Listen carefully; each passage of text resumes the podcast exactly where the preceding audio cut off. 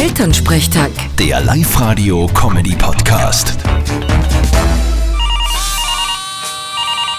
Hallo Mama. Grüß dich, Martin. Geht's dir gut? Fralli, wie war denn der Adventmarkt? Naja, wie man's nimmt. Und wie nimmt man's? naja, im Prinzip kann man sagen, es ist nur immer Adventmarkt. Oh weh, habt ihr nichts zum Tun? das geht dir nichts an. Aber ich sag das, wir dann die ganze Zeit nur Weihnachtslieder singen. Hey Papa, sing einmal. Komme zum Wirten, ihr Männer und Frauen. Hast du das gehört? Das könntest du im Radio spielen. Auf jeden Fall.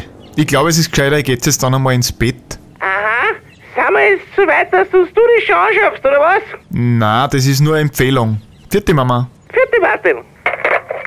Elternsprechtag. Der Live-Radio-Comedy-Podcast.